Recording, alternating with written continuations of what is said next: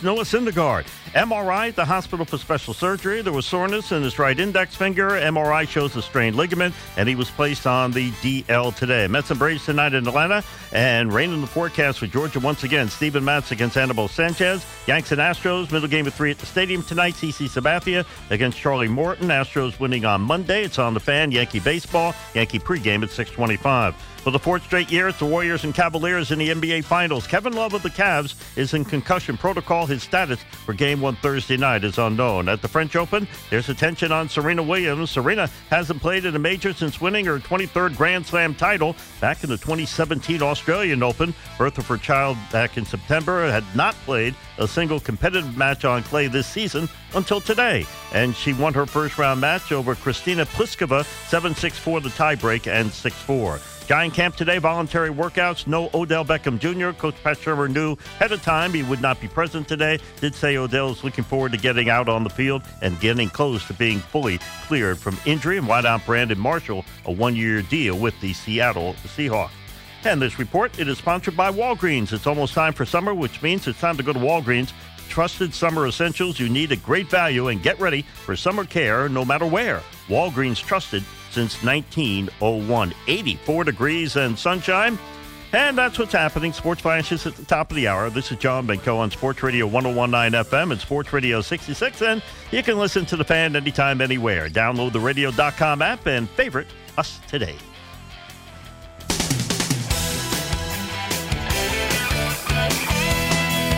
Mike's on.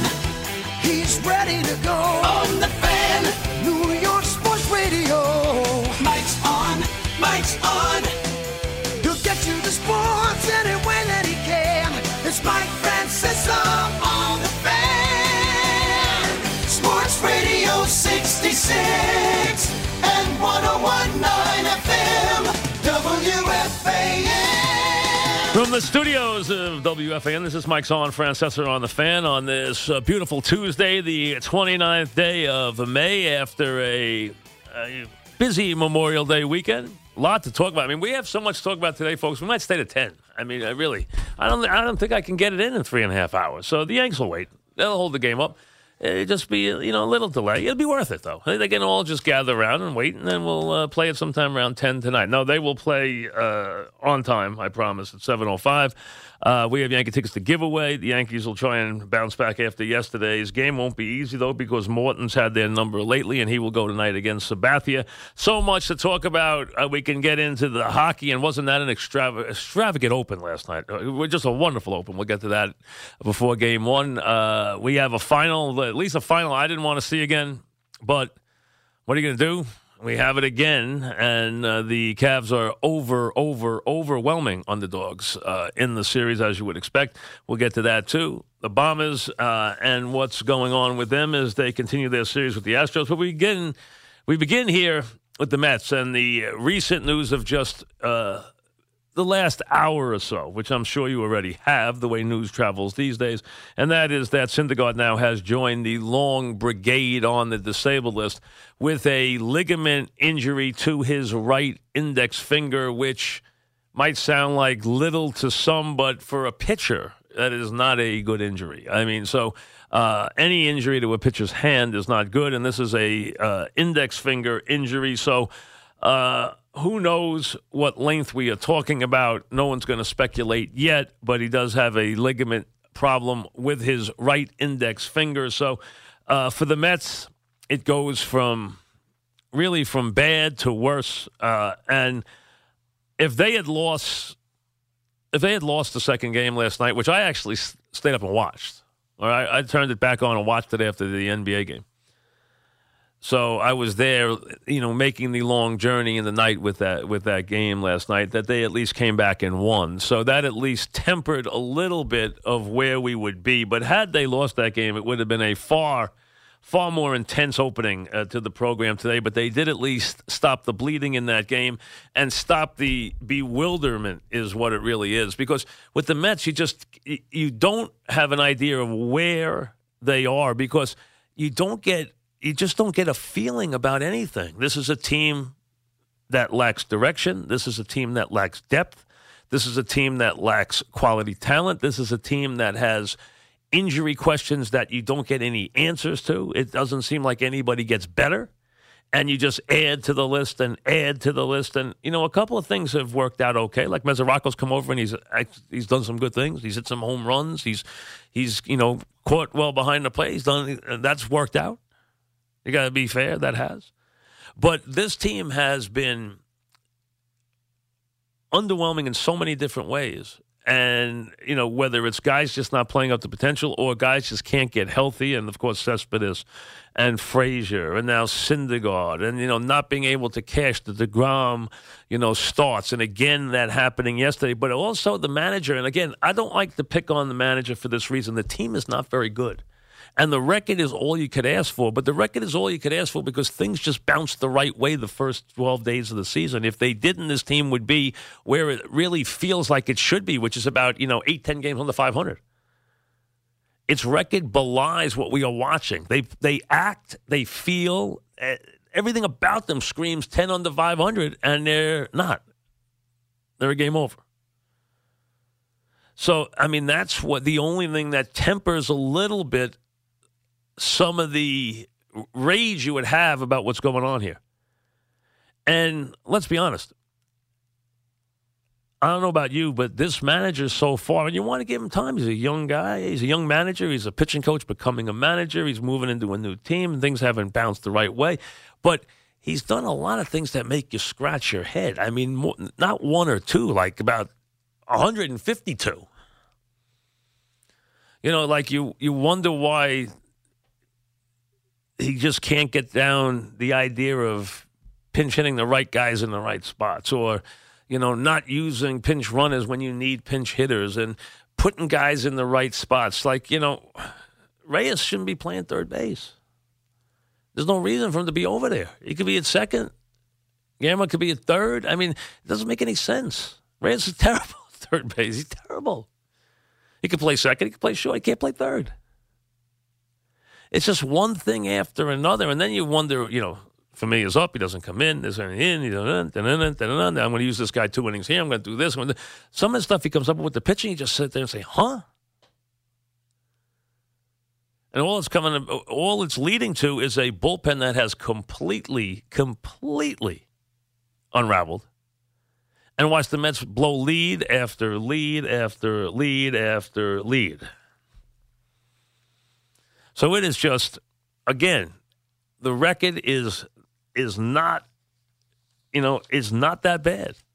That's the one thing that keeps keeps a little bit of sanity here. Is they have not lost touch. Now, every time you turn around, Washington gets farther ahead, and Atlanta looks better and better. So the idea of contending slips farther and farther away. But you know, they are not buried yet, but they feel like they are. That's the thing when you watch them. When you look at who's not there and you look at some of the performances and you look at the bullpen and you look at what goes on day in and day out, you think like this team stinks. This manager's lost, but they're not on the 500 yet. They haven't drowned yet. They felt like they already feel like they should have had the wake two weeks ago, but they're still breathing. That's the weird thing with this team right now. So that's why you cannot completely bury him. But if Syndergaard is out for any, any, and underline any period of time, you just went from next to impossible to impossible.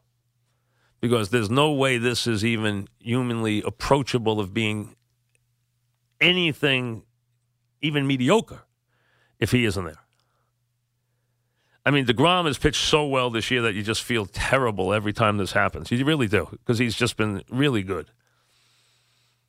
And he's competitive. He does everything you want. You know, it just it's it's kind of sad to watch. But it's just it's head scratching, and then you realize that you know the plan is not conceived well, the direction isn't there, and then the only luck they have is bad. It just always seems that way. If they have any luck at all, it's bad. Never good. Never positive. Well, uh, you know, if it's going to go fair or foul, it's going to go foul. Is it going to bounce the right way? No, not going to bounce the right way. So that's where we are with this team right now as they uh, get ready for another game in Atlanta this evening uh, with Matz on the mound.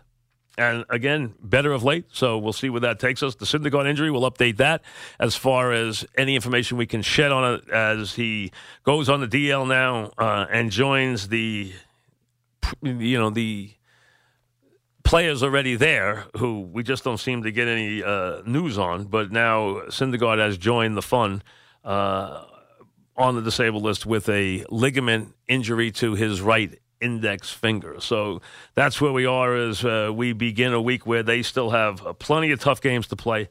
And, you know, the Cubbies.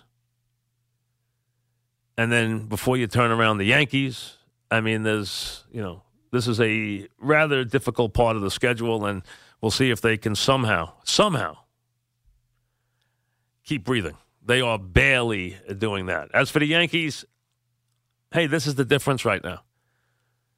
The Yanks are fine. They are, you know, we know what they are, and we know where they need to improve. And when you see a team like this, and you see what this team puts on the mound, you realize where they have to improve by the time they see this team when it matters, if they can, you know, get that far. Because you know this Houston team's going to be there, and you know what Verlander has done in that uh, Astros uniform uh, has been rather remarkable. I mean, you, when he was in Detroit, let's be honest, we all wondered whether there was anything left. And we have found that there was a whole lot left. More than a whole lot. There was, uh, it was a lot left. And then you have the rest of the staff with what they are capable of doing. Now, forget the bullpen. Well, they can because they were able to do that because of their starting pitching and their overall lineup, you know, talent, which is uh, plentiful. Morton has become an incredibly consistent starter. Look at his numbers, what he's done to the Yankees lately, and what he's done overall. And he will be on the mound tonight as the Yankees try to uh, match starters and match uh, with the match up with the defending champs this evening. And it's a little bit of a showcase. It's a little bit of holding up the mirror and just saying, "Hey, here's where you got to get better." And we know where the Yankees have to get better, and that plays into all the things that we're dealing with with the Yankees right now. Is figuring out who can contribute in terms of the starting rotation, how long. It's why they insisted on keeping 13 pitches because other than Severino, they don't get their starting pitches to last very long in these games. They do, and that's why Cash is insistent on keeping 13 guys, 13 pitches, and not getting by with 12 because he just feels he needs them because of how little length he gets from anybody but Severino. So obviously, some things to deal with there in terms of slumps, in terms of production. That comes and goes during the season. So uh, game two of that series after the Yankees, you know, one, two out of three against the Angels. Now uh, lose the opener with Verlander. Have Morton on the mound today. Keuchel tomorrow as they uh, play the Astros before they head to Baltimore and Detroit. Remember, they're going to play a doubleheader makeup in Detroit on Monday, and then next week eight, nine, and ten will be Yankees Mets at Citi Field. So that's right around the corner also as the teams kind of look towards that. Plenty to get to in terms of uh, basketball and hockey and everything else that's uh, going on as we get ready to crown a couple of champions. Finally, have reached the finals in both sports. Last night, opening up in the uh, Stanley Cup, and then uh, this Thursday with Cleveland and Golden State both winning game seven in very different fashion, but both winning game sevens, and now uh, Golden State being established as the biggest favorite in the finals in 16 years, and that's with the best player in the world on the other team. So imagine what you're looking at in terms of the team that he has dragged, and there's no other word. Dragged is the only verb you, verb you want to use, is dragged. Carried, dragged, lifted isn't even good enough for what he did here in this last series and what he's done in these playoffs. This team, by all rights, should have been out in the first round, Indiana. Instead, it's in the finals, getting ready for the final. And I'm sure just to add insult to injury, Iguodala come back healthy just in time to add his uh, two cents to the proceedings, as if it's not formidable enough. So we'll get to all that on this uh, Tuesday program after the long holiday weekend. We will do that. We have Yankee tickets to give away also. We'll get it all rolling right after this.